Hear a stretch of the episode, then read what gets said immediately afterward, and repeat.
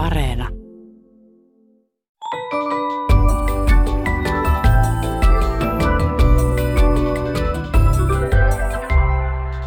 Hei! Tämä on Aristoteleen kantapää, audiosyöte kielen ja todellisuuden välisiltä käymättömiltä korpimailta.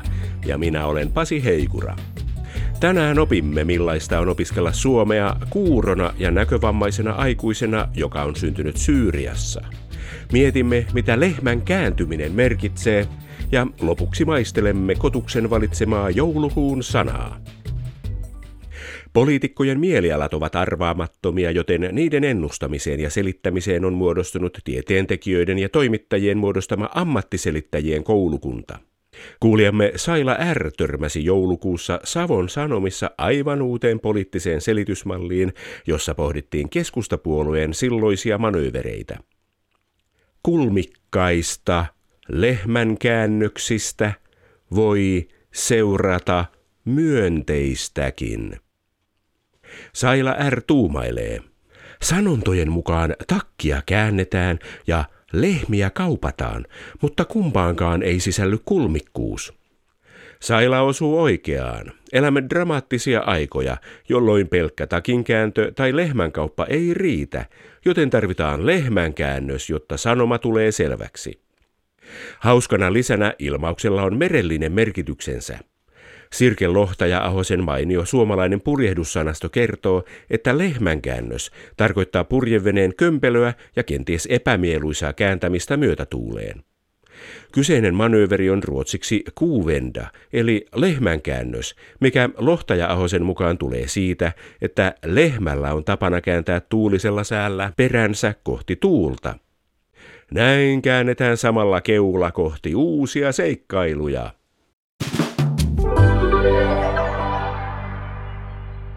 Kansoilla ei todistetusti ole erilaisia kansanluonteita, mutta eri maiden kulttuureista kerrotaan silti monia vitsejä. Yhdessä vanhassa vitsissä luetellaan eri maiden elefanttiaiheisia kirjoja. Ranskalaisen kirjan nimi on Norsujen seksielämä. Amerikkalaiset tekevät kirjan nimeltään Miten tehdä isompia ja parempia norsuja. Japanilaisten kirjan nimi on Miten tehdä pienempiä ja halvempia norsuja. Ja suomalaisen kirjan nimi on tietenkin Mitä norsut ajattelevat suomalaisista.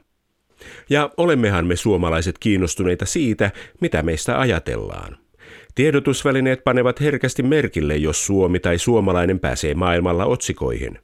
Ulkomaiden kansalaisten yleissivistyksen mittarina pidetään sitä, osaavatko he katugallubissa sijoittaa Suomen maailmankartalle. Ja erityisen kiinnostavaa meistä on se, mitä ulkomaalaiset ajattelevat hassusta ja Euroopan oloissa omaperäisestä kielestämme. Aladdin Delli syntyi hiukan yli 30 vuotta sitten Syyriassa. Seitsemänvuotiaana hän sai silmävamman, josta huolimatta hän opiskeli fysioterapeutiksi ja puheterapeutiksi. Aikuisena hän päätti leikkauttaa silmänsä kuntoon Venäjällä. Kirurgin välineet eivät kuitenkaan olleet riittävän puhtaat ja Aladdin menetti loputkin näystään. Sen lisäksi hänen kuulohermonsa vammautui leikkauksessa. Syyrian sodan vuoksi Aladdin hakeutui muutama vuosi sitten pakolaiseksi Suomeen. Hän on ehtinyt paitsi opiskelemaan suomen kieltä, myös toimimaan suomen kielenopettajan assistenttina. Viime vuonna hänet valittiin vuoden pakolaismieheksi ja nyt saamme kuulla hänen vaikutelmiaan suomen kielestä ja sen opiskelusta. Aladdin Delli, milloin tulitte Suomeen? Miten kauan olette opiskellut suomea? Kiitos kutsusta. Minä tulin Suomeen vuonna 2019 huhtikuussa ja aloin opiskella suomea itsenäisesti ensimmäisenä päivänä kotona. Minun ensimmäinen kielikurssi alkoi, kun olin ollut viisi kuukautta Suomessa, eli syyskuussa. Ja nyt puhut jo noin hyvin suomea. Onko suomen oppiminen ollut helppoa vai vaikeaa? Minulle oli tosi vaikea kurskeuten takia. Esimerkiksi minä en kuule M tai N äänteiden eroja, kuulen sen sama ääni. Mutta minä haluan opiskella ja minä haluan olla töissä. Sen vuoksi opiskelen ahkerasti ja yli 10 tuntia päivässä, joka päivä. Melkoista vauhtia. Arabian kieli on teidän äidinkielenne, eikö? Joo. Sitä on joskus sanottu, että se kuulostaa tottumattoman korvaan ensiksi aggressiiviselta, mutta kun siihen tottuu, se kuulostaa runolliselta ja jopa erottiselta. Kun ensimmäisen kerran kuulitte suomea, miltä suomen kieli kuulosti? Öö, se kuulosti nopealta, sama kuin öö, linnun laula. Linnun Sama laulu, kuin linnun laulu, joo sama kuin linnun laulu. kauniisti sanottu. Se on tosi mukava kuulostaa. Ja kun minä kuulen sen ensimmäisenä kerrana, minä olen huomannut, että tarvitsee pitkä aika opiskelemaan. Aivan. Mikä suomen kielessä on ollut vaikeinta? Ovatko sanat yleisesti ottaen olleet vaikeita oppia? Se on kerma vain minulle, koska olen kuurosokeja, eli olen puolikuuro ja täysisokeja. Sen vuoksi minä en huomannut äh, M ja N erojen äänteessä. Mutta muille luulisin, että vaikea hommia kielioppia on todella vaikea muistaa käyttää oikea ja muotoja sanalla. Se on tosi vaikea hommia.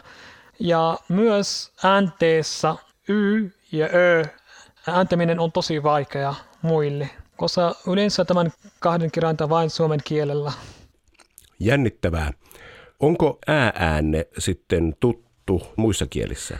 Juu, kun minä opitin Tredussa suomen kielen opettajan avustajana, huomasin, että harvoin löysin opiskelijaa, jolla on ongelma ääänteessä, koska se on esimerkiksi englannin kielessä sama kuin and, mutta ö ei ole.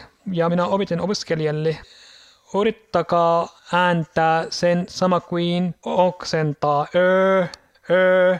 Ja minä kerron heille, että nauruvidentä eikä muistakaa aina. Joo, ja y, minä kerron opiskelijalle, että sanot sama kuin i, iivari, mutta huulet pyöristyy sama kuin u-äänteessä uuni. I, u, y. Loistava menetelmä. Ja minulla on myös suomen ääntäminen materiaalin valmiina ja minä haluan tehdä sen videoksi. Ja minulla on nyt yhden opetusvideo YouTubessa. Hienoa. Tietoa kannattaa jakaa, kun keksii hyvät menetelmät oppia asioita. Joskus valitetaan, että suomen kielen vokaalien ja konsonanttien pituus hämää. Esimerkiksi kun joku tulee tai sitten tuulee tai kun on kuka tai kukka. Onko tämä ollut teille vaikeaa? Minulle ei ole, koska minä olin puheterapeutti ja minä tiedän hyvin, miten kieli liikkuu äänteessä. Mutta arabialaisille se on todella vaikeaa, koska arabian kirjoittamisella ei kirjoiteta lyhyttä vokaaleja eikä kaksoiskonsonantteja yleensä. Vain runossa ja Koranissa se kirjoitetaan. Esimerkiksi minä en kirjoita sen enää, kun olen yliopistossa tai töissä. Ja ne kirjoitetaan lisämerkkin avulla kirjaimen ylä- tai alapuolella. Jännittävää. Suomen kielessä on paljon sanoja, jotka näyttävät samalta, mutta niiden merkitys on eri. Kuusi on puu, mutta se on myös numero kuusi. Kurkku on vihannes, mutta se on myös ruumiinosa pään ja kehon välissä. Pakka on korttipakka tai kangaspakka. Ovatko nämä olleet teille vaikeita ja onko Arabiassa vastaavanlaista ilmiötä Aladdin Delli?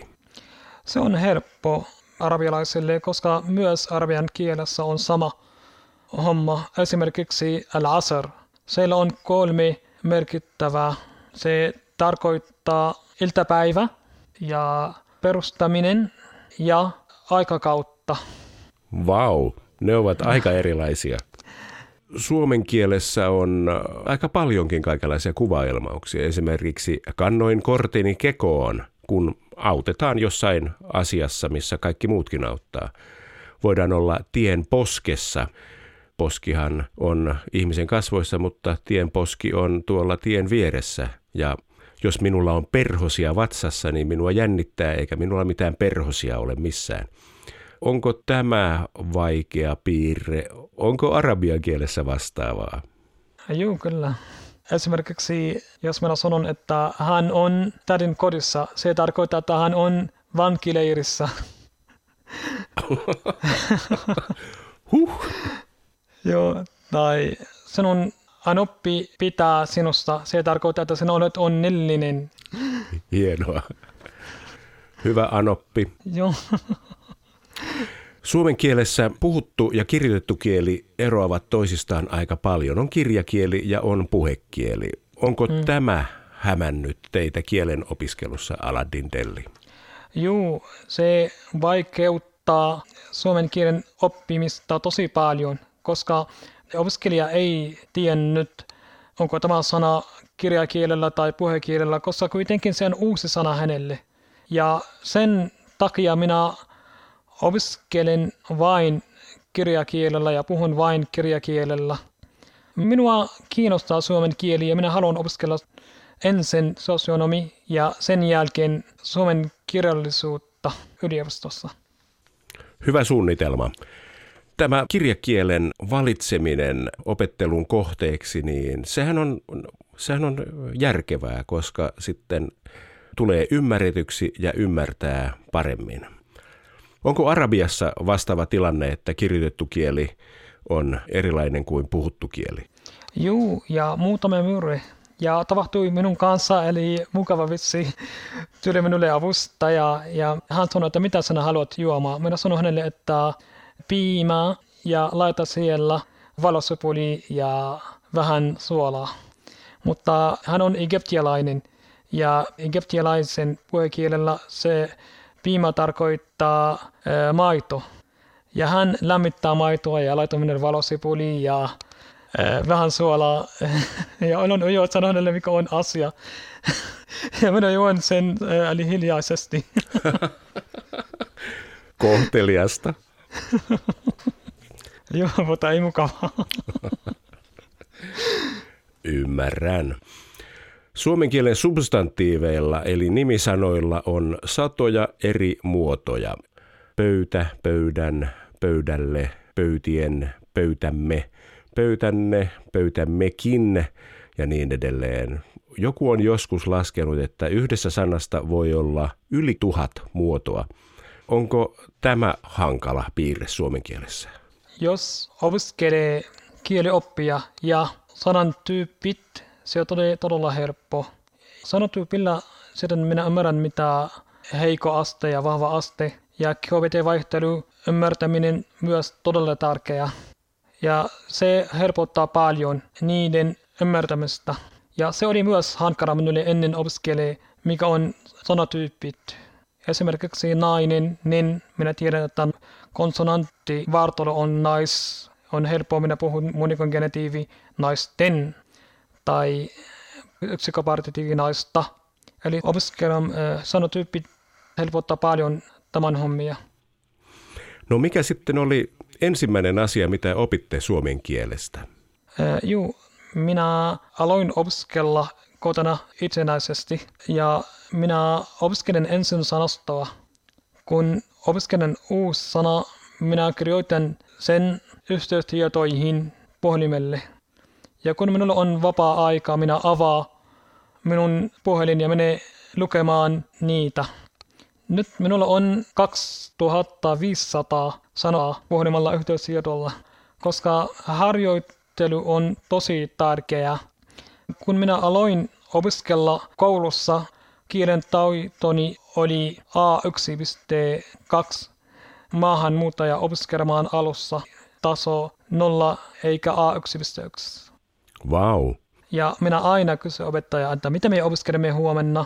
Ja menen kotiin ja etsin YouTubessa, mikä se on. Ja katson opetusvideoita paljon. Ja seuraava päivä minulla on paljon kysymyksiä opettajalle. Ja minua kiinnostaa oppitunti tällä tavalla, koska Eli juu, minä tiedän sen. Eli opettaja puhuu ja opettaja kysyy ja minä vastaan aina ja tiedän se. Ja minä pidän olla aina valmiina. Pidän opiskella etukäteen paljon. Se helpottaa paljon minulle ja opettajalle.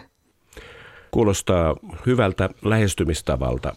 Seuraatteko kielen oppimisen vuoksi jotain suomenkielisiä radiokanavia tai TV-ohjelmia tai kuunteletteko lehtiä tai äänikirjoja? Se on todella mukava idea muille, mutta koska minä olen puolikuuro, asia on tosi vaikea. Aina kun minä opiskelen, minä, jos tulee minulle uusi sana, minä kysyn minun avustaja, onko tämä on M-mappi tai N-niilo. Sen vuoksi, että on vaikea minulle huomaa äänteiden eroja.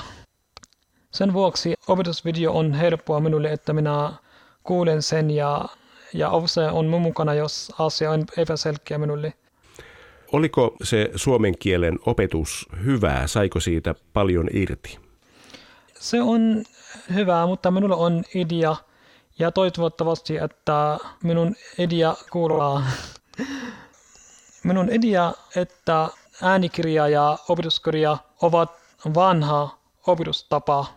Minun mielestä neidän täytyy uudistua. Kun minä katson opetusvideoita muutama kertaa, se on tosi hyvä. Eli opetusvideo on parempi kuin mitä kirjoitettu tekstillä.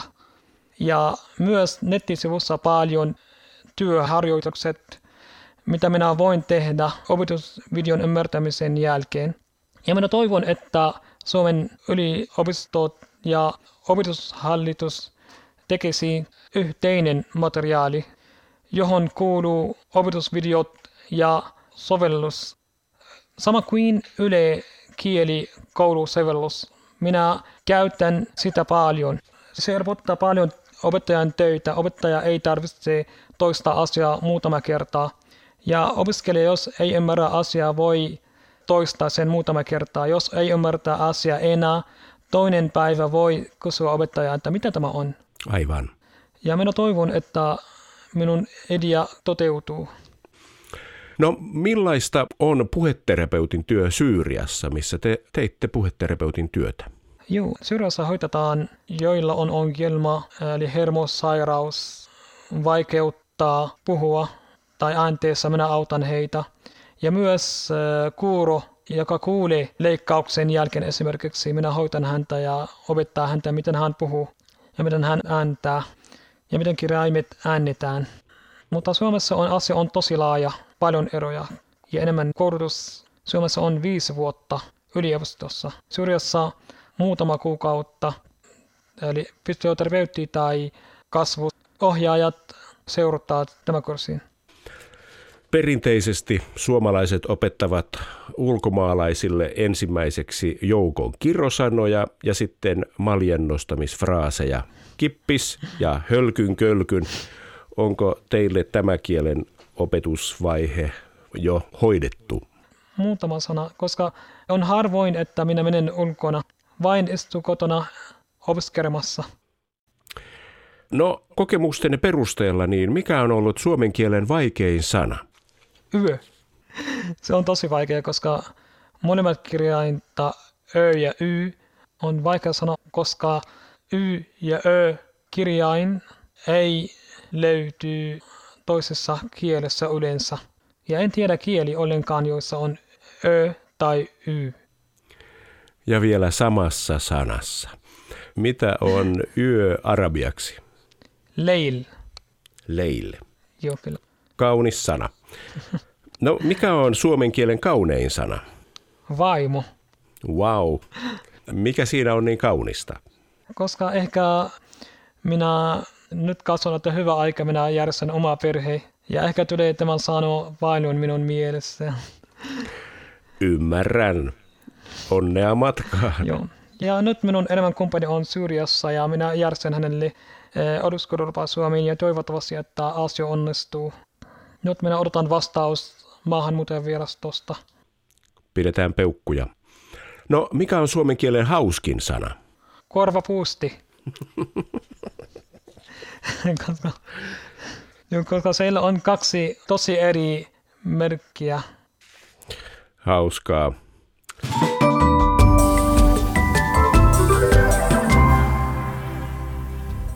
Aristoteleen kantapään ystävä Maario oli huomannut sosiaalisessa mediassa hykerryttävän pipomainoksen.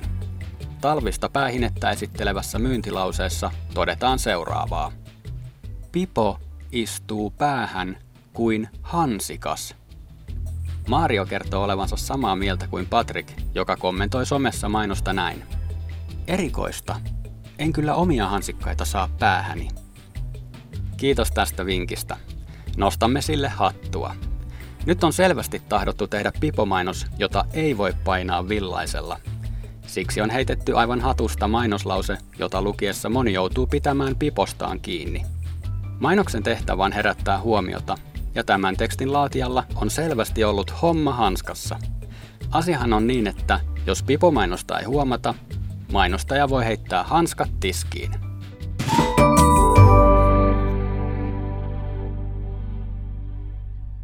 Urheilun monipuolinen maailma antaa kielikuville paljon materiaalia pitkästä juoksusta kopin ottamisiin, mutta urheilukieli myös sulauttaa itseensä monenlaista materiaalia muiden alojen kielestä. Kuulijamme Pentti S. löysi äskettäin mainion esimerkin tästä ilmiöstä Ouluradion toimittajan suusta. Pentti S. kirjoittaa. Olen juuri ja juuri päässyt ymmärtämään, mitä tarkoittaa sana loppupeleissä. Se lienee eräänlainen urheilutermi, siis viimeinen peli. Mutta nyt Ouluradion toimittaja käytti sanaa loppukädessä. Penttiäs ihmettelee. Ymmärrykseni ei millään yllä käsittämään sitä, että millainen voisi olla loppukäsi. Aristoteleen kantapään anatomiafraasien ruumiin jäsenrekisteri vastaava on samaa mieltä. Toimittajan suussa on ilmeisesti ollut tuloillaan joko urheiluilmaus loppupeleissä tai yleissanomus viime kädessä, ja ne ovat menneet sekaisin edellä mainituin karmein seurauksin. Julistamme toimittajan syylliseksi käden tunkemiseen sellaiseen paikkaan, johon käsi ei kuulu, ja rangaistukseksi tästä määräämme hänet pitämään kädet pulpetilla hiihtolomaan saakka, niin tietää, missä kädet milloinkin ovat.